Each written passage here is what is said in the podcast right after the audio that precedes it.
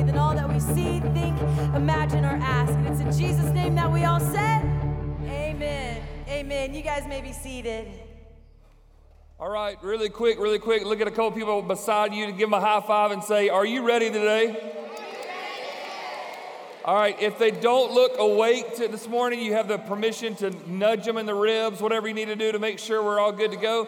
Hey, I want to invite you to turn to one of my favorite passages of scripture in the Bible in Matthew chapter 16 as we look at today. Who do you think Jesus is? Uh, I, if you're like me today, I really look at it and just think, man, hasn't the Lord been good to us so far at Fuge this week? And we're just getting really started, right? And there's so much more that we have to go through. But I want you to think about this question this morning as we think about what does it mean to turn to Jesus in the direction of who he is. The question comes down to who do you think Jesus is? And if I were to ask that question to you today, a lot of you would say, okay, I, I believe he's Lord or he's my Savior, all types of different things that you may say. But ultimately, it comes down to we must have an idea that not only what our opinion is, but what does God's word teach us? So, in addition to being a pastor, I've had the privilege for a few years of serving as a religion faculty, uh, like a professor at a college.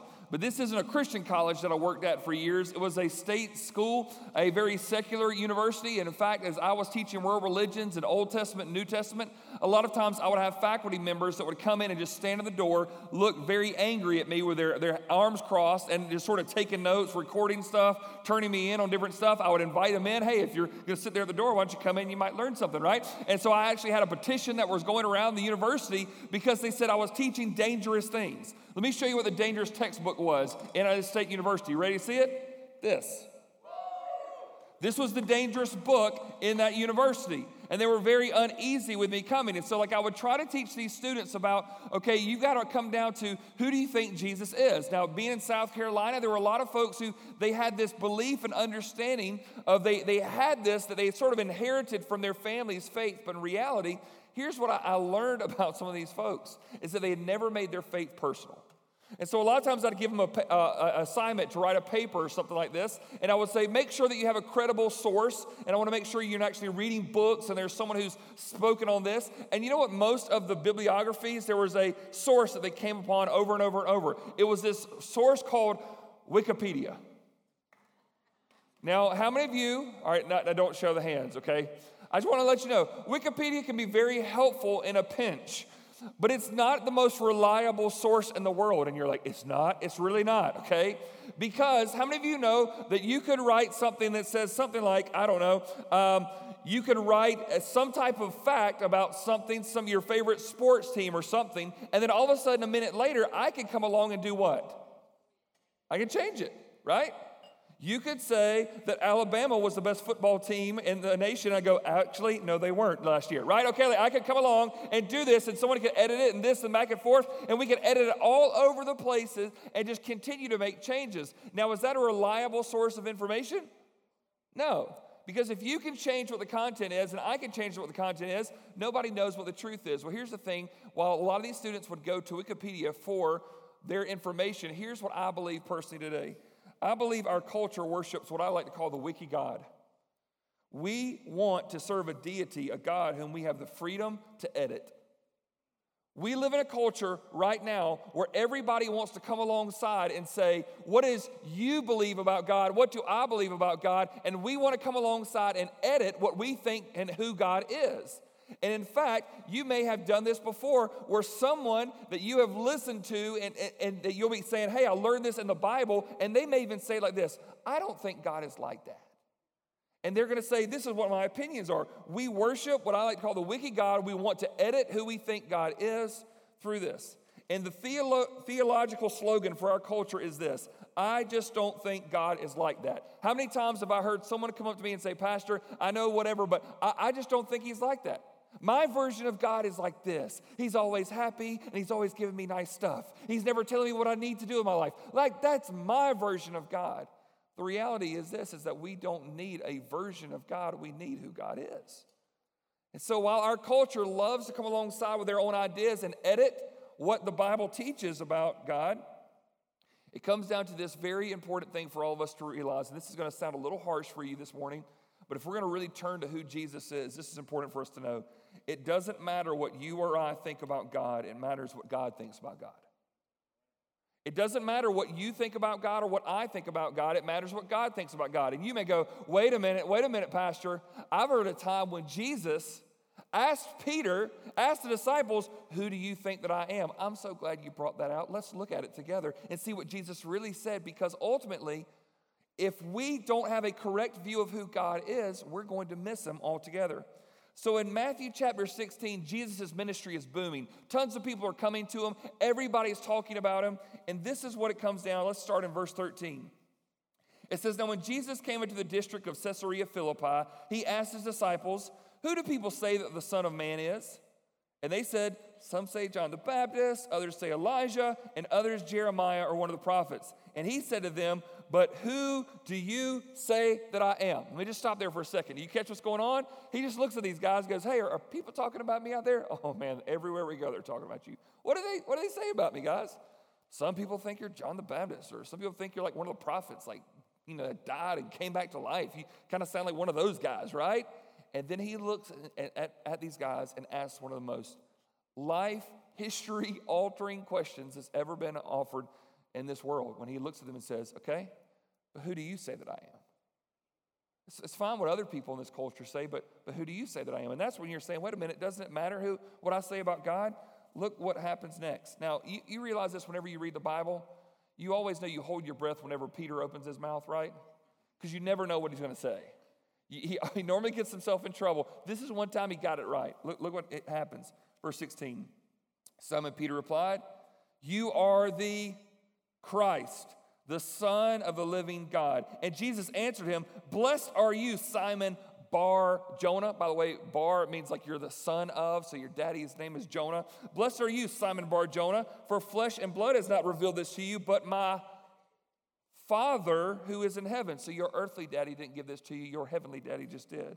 And I tell you, you are Peter, and on this rock I will build my church, and the gates of hell shall not prevail against it. I will give you the keys of the kingdom of heaven, and whatever you bind on earth shall be bound in heaven, and whatever you loose on earth shall be loosed in heaven. Then he strictly charged the disciples to tell no one that he was the Christ. Now, this is interesting to me because a lot of people will look at this passage of scripture and they'll say, you know what, isn't that beautiful? It didn't matter what other people thought about Jesus. It mattered, Jesus wanted to know what Peter thought or what John thought. He's like, what, what do you think about this? Let me just make sure you understand this that God doesn't accommodate personal opinions if they are incorrect. Okay, God doesn't accommodate personal opinions if they are incorrect. So let me just tell you what would have happened if at that moment where Jesus said, Guys, who do you think that I am? You personally, if Jesus would have said this, uh, Jesus, I think you're a great guy. I just don't think you're a great God. You know what Peter, uh, what Jesus would not have said that moment?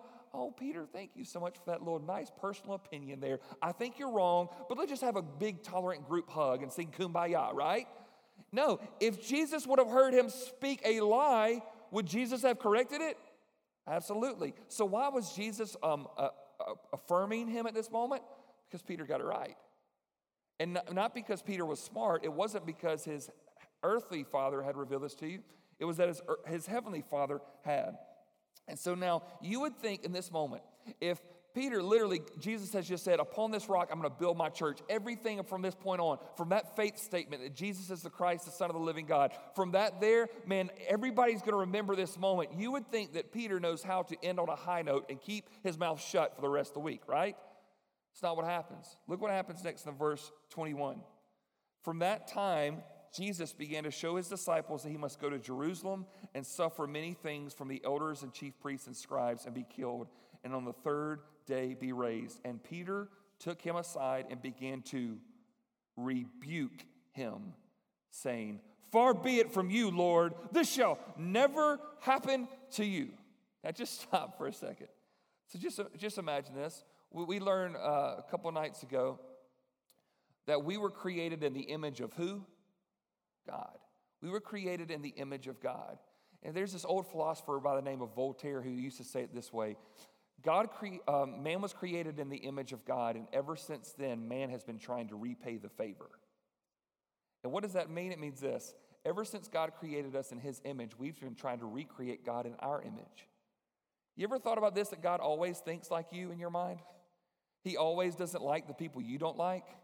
He always has certain opinions on certain things, and we try to recreate his image. And here's this moment where Jesus says, So, Peter, you think that I'm the Christ? I'm the Son of the living God? I'm the Messiah? And he goes, Yeah, I do. He goes, Let me tell you what the Messiah is going to do. The Messiah is going to the cross. And, Jesus, and Peter goes, Not my Messiah.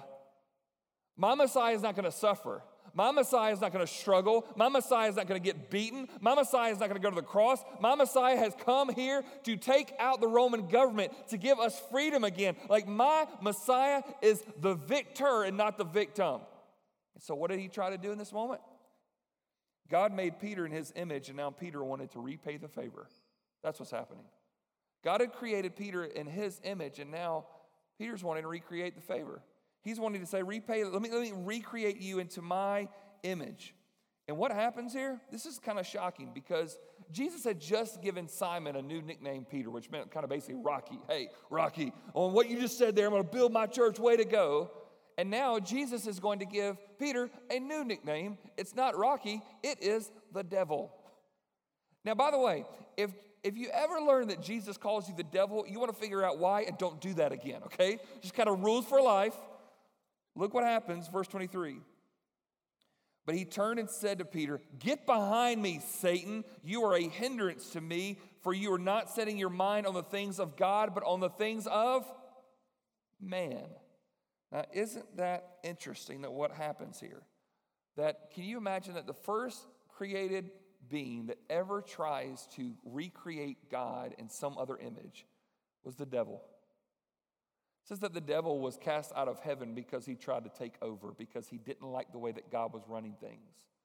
And what is the first thing that Satan does to mankind, Adam and Eve? Oh, are you sure that God said that, Adam and Eve? Are you sure? Oh, come on, you can rip that page out. You don't have to listen to that. Why don't you just, if you eat of that fruit, guess what's going to happen? You're going to know what he knows. You can be like him, you can take over his place. So, what happens here is that Peter begins to say this I don't want Jesus to be this version. I want him to change. I want him to be like me. And that's when Jesus looks straight to the heart and knows exactly who's saying this. It's not Peter, it's Satan influencing this moment. Can I just tell you that for all of us here today, we have to come down to this stop trying to change Jesus and learn how to embrace Jesus. Each and every single one of us has to learn that we're going to stop learning how to try to change him into some image that we want him to be, and we've got to embrace him for who he is. This Jesus came on a rescue mission to go to the cross, to die a vicious, horrible death, so that you and I don't have to endure the wrath of God. And he came upon us, and we want to embrace that and not be like Satan and Peter, trying to change him every time things get difficult. Can I just tell you this? Plenty of people want you to follow their version of Jesus. Which way will you turn? I mean, plenty of people want you to follow their version of Jesus.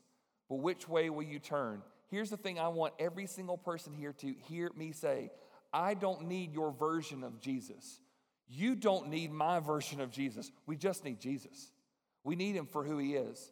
I can remember this was um, a few months ago. I was in Senegal, a country over in Africa, on a mission team. We were living in a village and trying to take the gospel to a culture that is predominantly Muslim. And as we were walking through the streets one day, we came upon an imam, and that is the religious teacher in the Muslim faith. He was kind of the leader, the pastor, I guess, if you will, of that group of people. And as he saw us as Americans coming, he asked us really quickly, he yelled out. He had a few wives there, and a few of his kids, and a few of his friends sitting out there beside his house. And he goes, Have you come here to bring me money from America? And we said, We don't have any money. He goes, What are you here for? And we said, We come to share the gospel of Jesus Christ. He says, I've heard that message before. I don't want to hear it again. And I said, Well, what version of it did you hear? What did you hear that you didn't like? And he begins to talk to me. And one day I, I, I said, I said, Imam, I said, let me ask you a question. I said, have you ever read in your holy book, the Quran, about Jesus? And they said, yeah, I've read about Jesus. And I said, What have you found out about Jesus? And he says, What have you found out about Jesus? I said, Well, I read the Quran years ago so that I could make sure I really believed as a Christian what the Bible says. And I said, Have you read it? He goes, I have read it. Why don't you teach it to me? I said, You want me to teach you the Quran? He goes, I want to know if you've actually read it and studied it. I said, Okay, I'll tell you. This is what the Quran, the, the Muslim holy book, says about Jesus. That Jesus was a great prophet and that he lived a really great life and he was about to go to the cross. But before he went to the cross, follow this. This is what the Quran teaches in the Muslim faith. Before Jesus went to the cross, Jesus got to get off out of that assembly line and someone else went to the cross for him that looked like him. Jesus got a substitute. Instead of Jesus being our substitute, Jesus got a substitute and he ascended into heaven without dying. And I said, Imam, is that right? He said, You have studied the Quran. And I said, Have you ever studied this book? He said, No, I have not. I said, Can you not tell you what, what it says about Jesus in there? He said, Sure. And I began to tell him that Jesus was not only, he did not get a substitute, he came as a substitute and he died on the cross for our sins and then he rose from the dead victorious and now he lives in heaven. And I said, Imam Baidoof, I have a question for you. Can both the Quran and the Bible be correct at the same time? And he looks at me and goes, No, they cannot.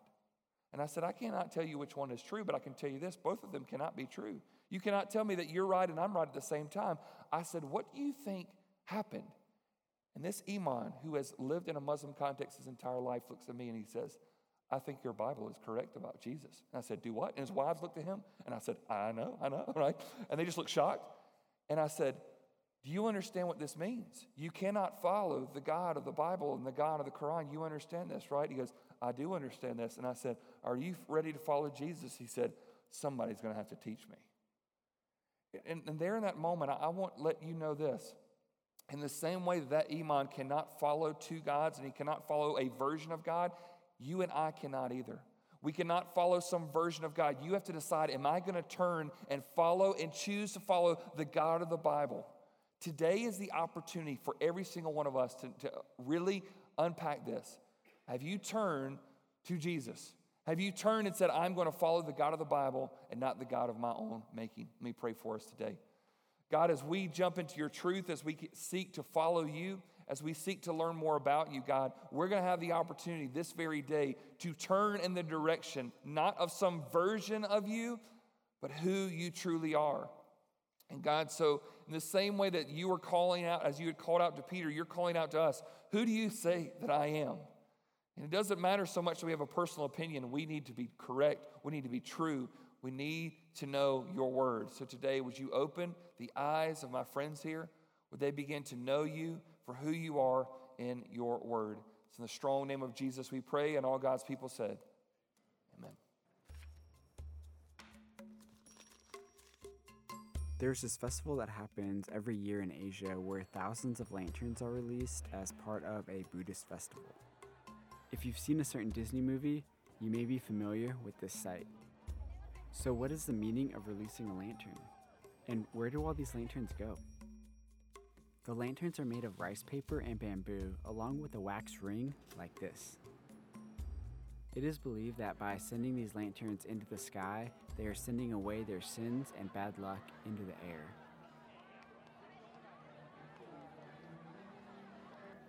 Traditionally, the festival is meant as a time to obtain merit and give worship to Buddha.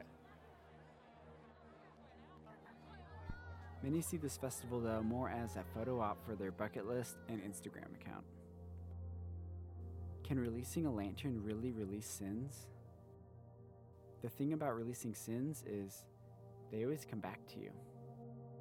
The next day, the lanterns are scattered throughout the city. What goes up must come down.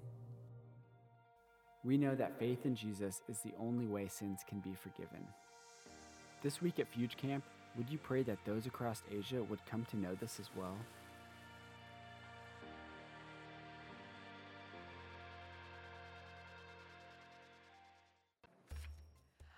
Right, so tomorrow night, you all will have an opportunity to give towards our East Asia missions offering. And so, if that's something that you're interested in doing, please pray about it. We would love for you all to partner with us in that way. And we would love for you all to partner with us in prayer as well. And again, if you are interested in getting more information about missions, it could be uh, with this specific program or any of our other programs with the International Mission Board and a couple others, please visit our missions table. It's just right upstairs at the Fuge store which will be available during hang time this afternoon and tonight. All right, how many of you guys like volleyball? Anybody? Okay. Yes, so we have a volleyball tournament happening today during hang time. We have a sign up sheet for you and your team just right outside in the lobby. So go ahead and sign up for that. That will be in LaHaye again, that tournament. So make sure you head on over there. We will still have our transportation which will they will pick people up again just right between the cafeteria and the music hall here from around 4.15 to 5.15 so make sure you hop on those buses and get on over to lahaye also during hang time today we will have the pool and the rock wall which will be over in lahaye as well. And then we also have the bowling alley which is over in DeMoss so go ahead and check those places out if you need some free time activities We'll have games in the lobby here at the music hall again. And then also, just a friendly reminder make sure you drink your water at sight. What are you going to do? Yes, perfect. Excellent. All right, so who's ready for another awesome day here at Fuge Camps? All right, so who would like to be dismissed first? Let's see, let's see. Okay, okay. So I'm going to say this half of the room, you guys are dismissed. From this side over, you are dismissed.